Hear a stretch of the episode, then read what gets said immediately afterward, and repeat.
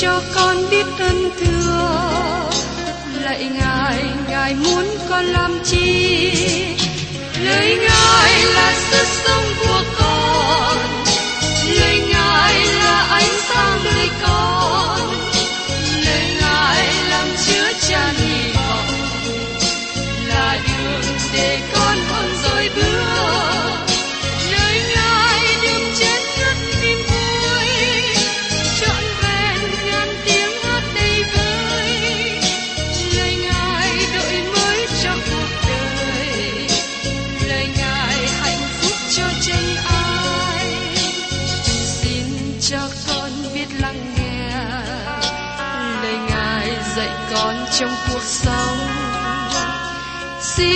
cho con biết lắng nghe lời ngài từng theo bước đời con.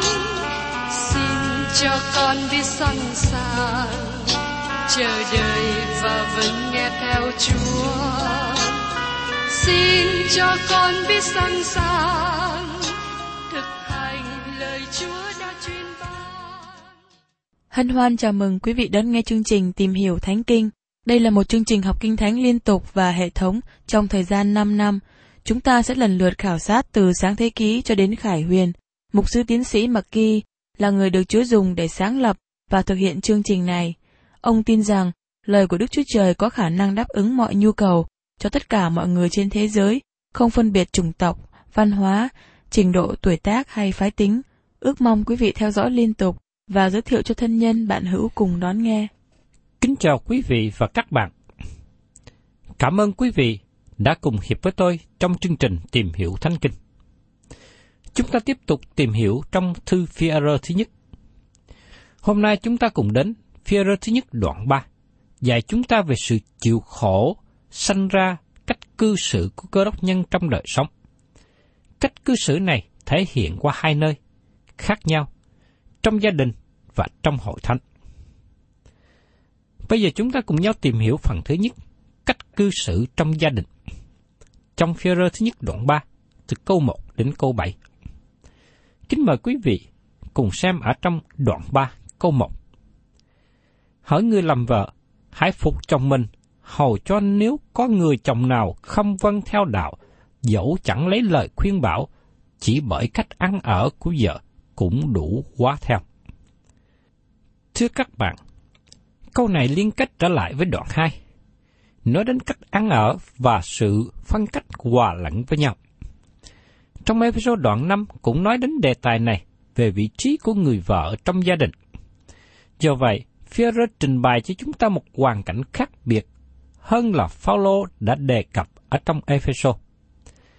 Phaolô đề cập về mối quan hệ giữa vợ và chồng mà cả hai đều là cơ đốc nhân và được sự ngự trị của Đức Thánh Linh. Cả phân đoạn này trong Ephesos được khởi sự với lời, nhưng phải đầy dậy Đức Thánh Linh. Ở trong Ephesos đoạn 5 câu 18. Khi các bạn được đổ đầy bởi Đức Thánh Linh, các bạn sẽ làm gì? Phaolô nói, hỡi kẻ làm vợ, phải dân phục chồng mình như dân phục Chúa. Trong Ephesos đoạn 5 câu 22. Hỡi người làm chồng, hãy yêu vợ mình như đấng Christ đã yêu hội thánh, phó chính mình vì hội thánh. Trong Ephesos đoạn 5 có 25.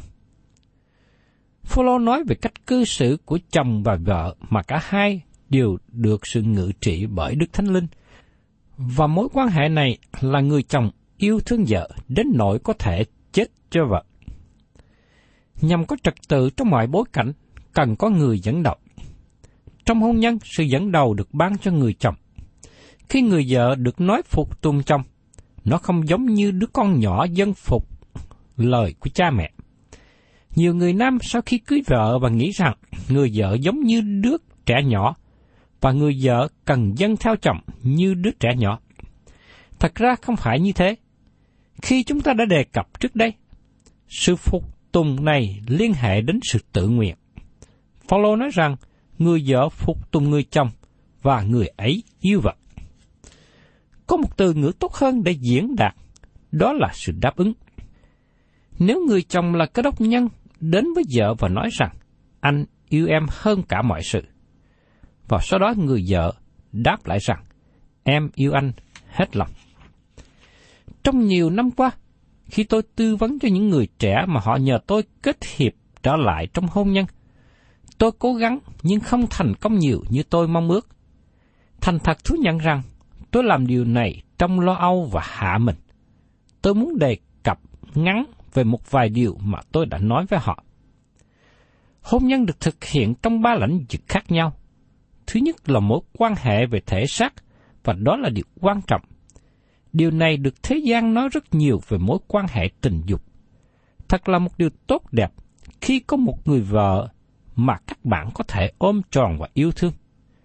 Giữa hai người có đốc nhân, tình dục có thể trở nên quý báu, tốt đẹp trên thế gian này. Trong sự tin tưởng của tôi, các cơ đốc nhân là những người có thể vui mừng trong mối quan hệ thể xác một cách đầy trọn. Không có nghi vấn về mối quan hệ thể xác vì nó là điều tốt lành. Lãnh vực thứ hai trong hôn nhân mà nó quan hệ đến tinh thần hay tâm lý, mà nó cũng rất quan trọng. Nó là một điều tốt đẹp khi chồng và vợ vui vẻ chung với nhau một điều. Chẳng hạn như chồng vợ có thì giờ đi bộ với nhau, cùng đi du lịch với nhau, có dịp ngồi chung nhau, cùng thích đi nhà thờ, cùng thích đi thăm viếng bạn hữu. Khi chồng vợ cùng thích chung một việc với nhau thì mối quan hệ của hai người trở nên tốt đẹp. Những điều gì xảy ra khi chồng thích điều này và vợ thích điều khác? Vợ thích đi siêu thị mua sắm, chồng thích đi đá banh. Chồng thích giao thiệp với nhiều người, vợ thích ở nhà lo nấu ăn. Vợ thích trưng diện nhà, cửa đẹp đẽ gọn gàng, còn chồng bỏ đồ đạc bừa bãi. Dĩ nhiên khi chồng vợ có những ham thích hay tánh tình khác nhau, nó làm cho mối quan hệ giữa hai người không tốt đẹp. Bởi vì chồng vợ không cùng nhau chia sẻ ước muốn, chia sẻ tâm tình, hai người thường đi hai nơi khác nhau và đề tài nói chuyện không có hòa hợp. Càng ngày họ càng xa cách nhau, mối quan hệ chồng vợ có nhiều nguy cơ gãy đổ. Lãnh vực thứ ba là mối quan hệ thuộc linh, và điều này áp dụng cho hôn nhân của hai người đã tin nhận Chúa, cho hai cơ đốc nhân với nhau. Khi có vấn đề khó khăn xảy ra, hoặc khi có sự buồn phiền đau đớn xảy đến, chồng và vợ cùng hiệp nhau quỳ gối xuống cầu nguyện với Đức Chúa Trời. Họ cùng đọc lời của Chúa để tìm biết ý muốn của Chúa trên đời sống của họ. Và trong hoàn cảnh đối diện. Trong truyền đạo đoạn 4, câu 11-12 nói chúng ta về mối quan hệ vợ chồng. Cũng vậy, nếu hai người ngủ chung thì ấm, còn một mình thì làm sao ấm được? Lại nếu có kẻ ở một mình bị người khác thắng, thì hai người có thể chống cự lại nó. Một sợi dây đánh ba tao lấy làm kho đức. Đây là mối quan hệ tuyệt vời khi mà chồng vợ cùng kết chặt với nhau cách trọn vẹn trong quan hệ tình dục, tâm lý và tâm linh. Chúng ta đã thảo luận với nhau về mối quan hệ giữa hai người tin nhận Chúa. Do vậy, nếu người vợ kết hôn với người chồng mà người chồng không phải là cơ đốc nhân thì sao? Nếu mới bắt đầu, người nữ này không nên kết hôn với anh ta.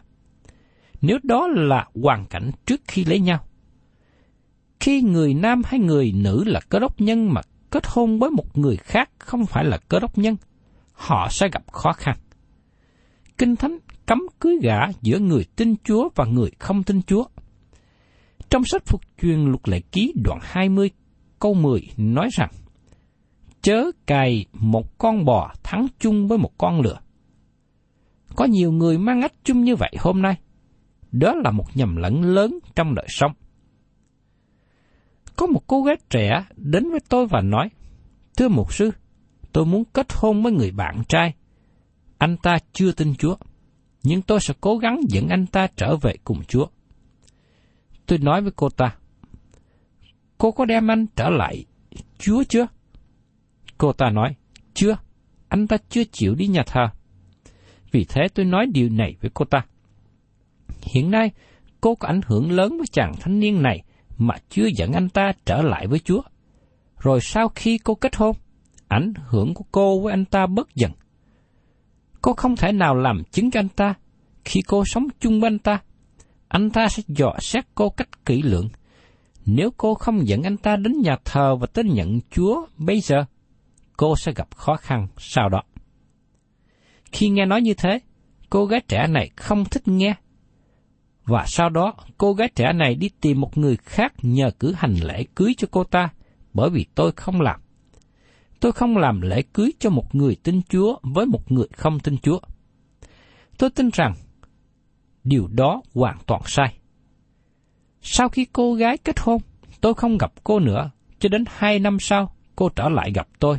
Cô khóc than mà nói rằng, tôi muốn gặp và nói chuyện với mục sư, bởi vì tôi ly dị với chồng. Các bạn thấy rằng, từ lúc đầu, khi cô chuẩn bị kết hôn là cô đã hướng đến ngày này. Rất tiếc là điều tôi đã khuyên, cô ta không chịu lắng nghe. Trong phân đoạn kinh thánh ở trong phía rơ thứ nhất này, ông đề cập về mối quan hệ vợ chồng mà người vợ trở lại tin nhận Chúa Giêsu trong khi người chồng chưa tin. Đây là hai người đã kết hôn rồi. Và trong trường hợp như thế, người vợ có thay đổi cuộc sống và muốn trở thành nữ mục sư để giảng cho chồng của bà về tinh lành không? Không. Bà vẫn giữ trong vị trí bình thường của mình. Bà vẫn ở trong vị trí phục tùng chồng. Đây là sự phục tùng tự nguyện. Dầu rằng người chồng chưa tin Chúa, nhưng vẫn là chủ gia đình. Nhưng giả sử rằng người chồng chưa tin Chúa này muốn đi đến các hộp đêm hay đi đến các quán nhậu và muốn dẫn vợ cùng đi, người vợ có nên đi hay không? Tôi tin rằng người vợ không nên đi theo chồng trong trường hợp như vậy. Người vợ phục tùng chồng để đi làm những điều không ảnh hưởng đến niềm tin hay là đời sống đạo. Có một bà trong hội thánh nơi mà tôi đã hầu việc Chúa trước đây. Chồng của bà là người chưa tin Chúa, và ông muốn bà cùng đi đến họp đêm với ông. Hay chúng ta thường gọi là night club. Bà hỏi ý kiến một người quen là bà có nên đi hay không? Và người này nói rằng bà nên dâng theo điều ông muốn và cùng đi với ông. Nhưng sau khi đi dự họp đêm với chồng bà, về nhà bà cảm thấy tội lỗi, tuổi khổ. Điều này làm cho tâm lý của bà ảnh hưởng nặng nề. Và sau đó bà đi đến bác sĩ. Bác sĩ đề nghị là bà nên vào bệnh viện tâm thần để được điều trị, bởi vì bà không nên tiếp tục ở dưới sự dồn ép tâm thần như thế. Nhưng sau đó, bà có dịp nghe tôi giảng trên radio và học được ý tưởng và sự dạy dỗ khác hơn. Bà đến gặp tôi và tôi nói với bà rằng, tôi không nghĩ rằng Simon Ferrer dạy bà làm những điều đó. Tôi nói rằng, bà cố gắng dẫn dắt chồng trở lại đạo bằng cách dân phục chồng. Nhưng khi chồng muốn bà làm những điều sai lầm, chẳng hạn như chồng bà muốn bà đi ăn cắp đồ của người khác, bà có chịu đi hay không? Đến lúc này thì bà mới chịu nhận lời khuyên của người quen trước đây sai với kinh thánh dạy. Tôi xin nói với các bạn rằng, sự phục tùng của người nữ với chồng chưa tin là sự tự nguyện. Đức Chúa Trời không có truyền bảo người vợ tham dự vào việc làm tội lỗi mà nó sẽ quỷ hoại lời làm chứng của bà.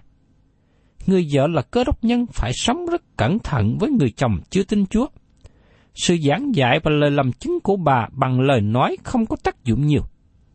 Hầu cho nếu người chồng nào không vâng theo đạo, dẫu chẳng lấy lời khuyên bảo chỉ bởi cách ăn ở của vợ cũng đủ cảm quá theo.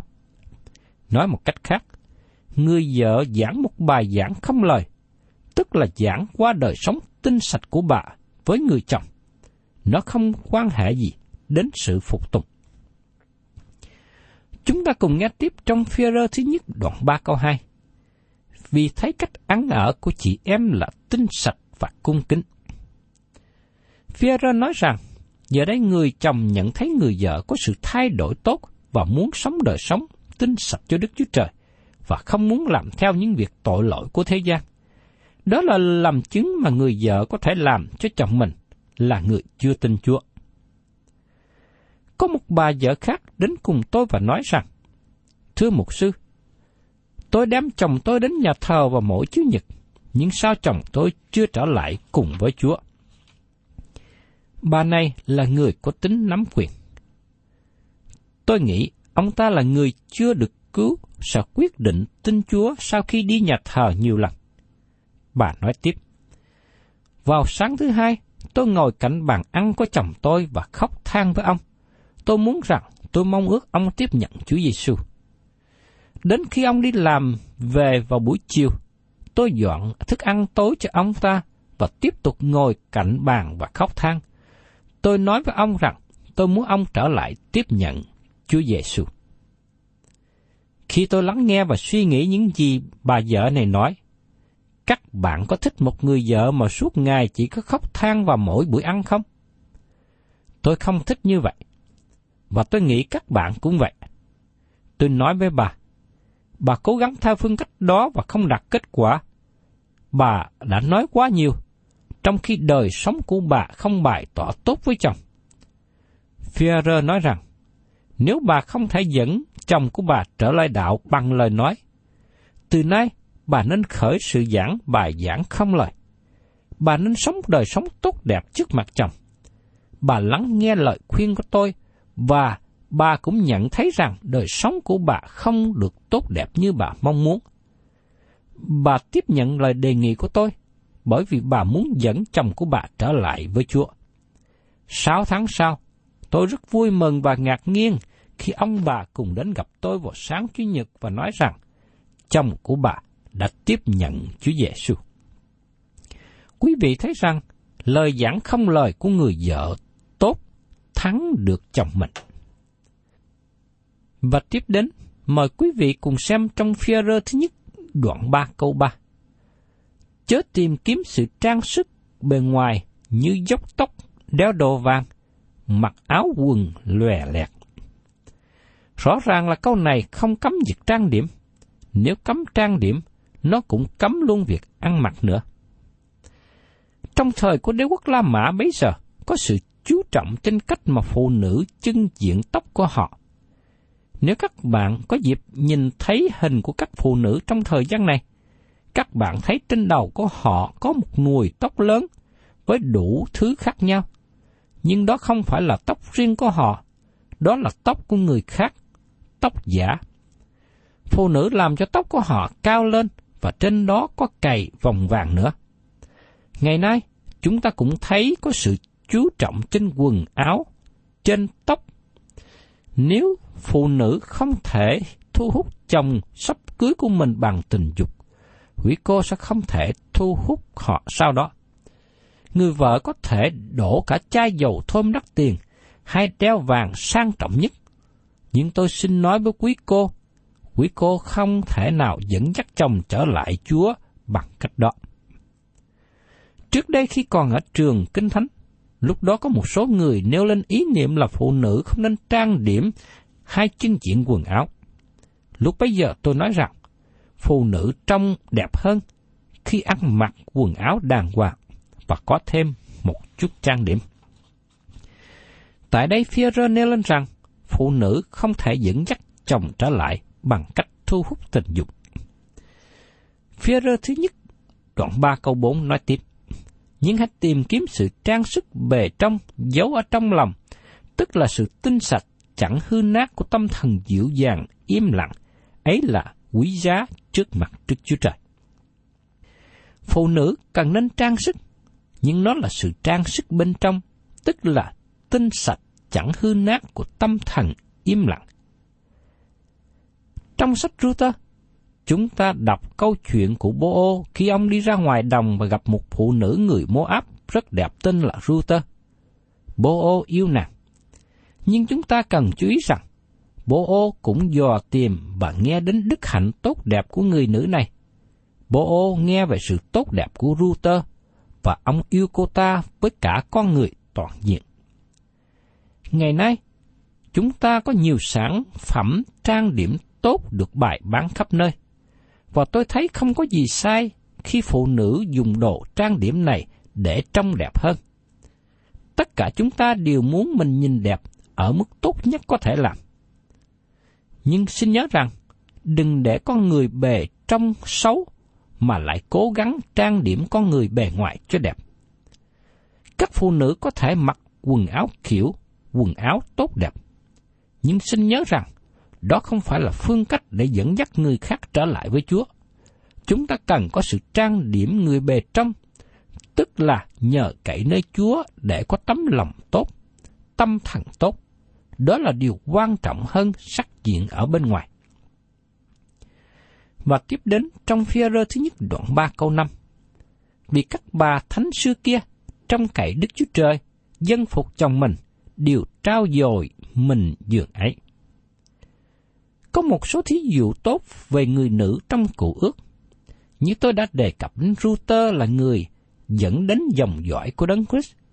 Chúng ta cũng đề cập về Rachel là người nữ đẹp mà Jacob thương yêu hết lòng.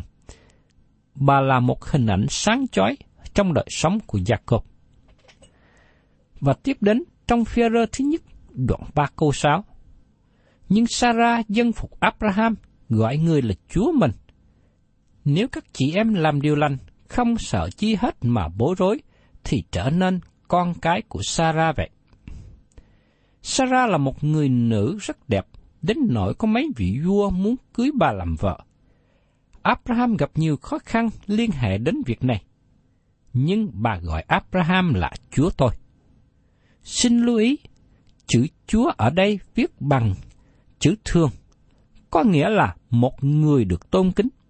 Sarah là người đàn bà tuyệt vời khi tôn kính chồng. Và tiếp đến, Führer nói về người chồng. Trong sách Führer thứ nhất, đoạn 3 câu 7. Hỏi người làm chồng, hãy tỏ điều khôn ngoan ra trong sự ăn ở với vợ mình, như là giống yếu đuối hơn. Hỏi người làm chồng, hãy tỏ điều khôn ngoan ra trong sự ăn ở với vợ mình, như là giới giống yếu đuối hơn, vì họ sẽ cùng anh em hưởng phước sự sống, nên phải kính nể họ, hầu cho không điều gì làm rối loạn sự cầu nguyện của anh em. Đối với lời dạy này của Phêrô ứng dụng cho cả chồng và vợ là cơ đốc nhân, và tôi tin rằng lời dạy dỗ này áp dụng cho người chồng cách này hay cách khác. Người chồng đối với vợ giống như phái yếu, anh ta tôn trọng vợ vì cớ đó. Tôi không tin rằng phong trào tự do của phụ nữ kéo dài được lâu. Tôi nghĩ rằng khi người phụ nữ mà muốn trở thành đàn ông là điều không tốt, bởi vì người nữ là phái yếu và họ cần được đối xử với sự tôn trọng. Người chồng nhường cho vợ vào xe trước, vô nhà trước, đi cạnh vợ để bảo vệ vợ. Khi có việc nặng nhọc thì gánh thay cho vợ. Người chồng đối với vợ như vậy vì đối xử nàng cách tôn trọng. Khi người nữ mất đi cương vị của mình, cô ta không phải đi lên nhưng lại đi xuống. Khi người nữ giữ đúng vị trí của họ, họ được đối xử với sự tôn trọng và được ban cho đúng cương vị. Tôi tin rằng người chồng đối xử tốt với vợ bởi vì vợ biết giữ đúng cương vị của mình. Führer nói thêm rằng, hầu cho không điều gì làm rối loạn sự cầu nguyện của anh em. Führer nói rằng, nếu chồng vợ không có mối quan hệ tốt với nhau, họ không thể nào cầu nguyện chung với nhau. Nếu họ cắn xé với nhau như chó với mèo, lời cầu nguyện của họ Đức Chúa Trời không nghe đến. Nhưng khi chồng vợ hiệp ý với nhau, cùng nhau cầu nguyện, Đức Chúa Trời lắng nghe. Sự cầu nguyện của họ không bị ngăn trở. Trước khi chúng ta rời khỏi phân đoạn kinh thánh đặc biệt này, tôi xin nói thêm rằng, hôn nhân là điều mà Đức Chúa Trời ban cho cả gia đình nhân loại. Hôn nhân không phải chỉ ban cho cơ đốc nhân, hay chỉ ban cho quốc gia Israel. Trong sáng thế ký, chúng ta đọc biết rằng, Đức Chúa Trời dựng nên người nam trước và để ông ở một mình trong một thời gian.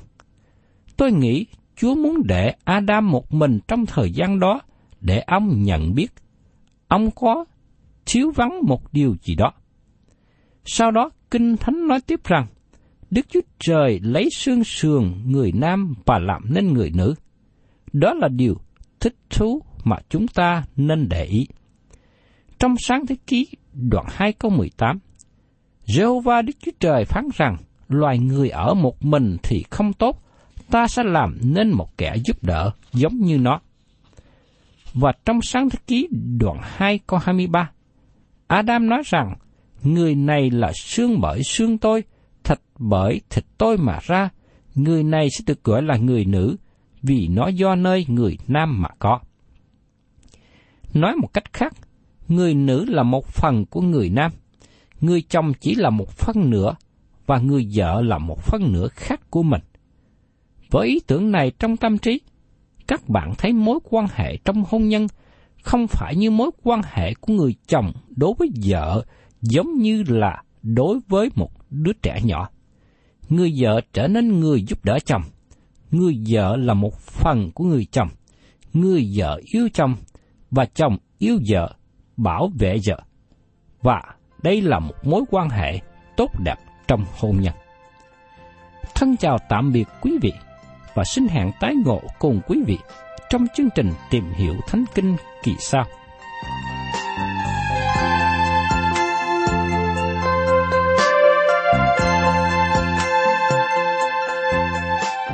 Cảm ơn quý vị đã đón nghe chương trình Tìm hiểu Thánh Kinh. Nếu quý vị muốn có loạt bài này, xin liên lạc với chúng tôi theo địa chỉ sẽ được đọc vào cuối chương trình. Kính chào quý thính giả.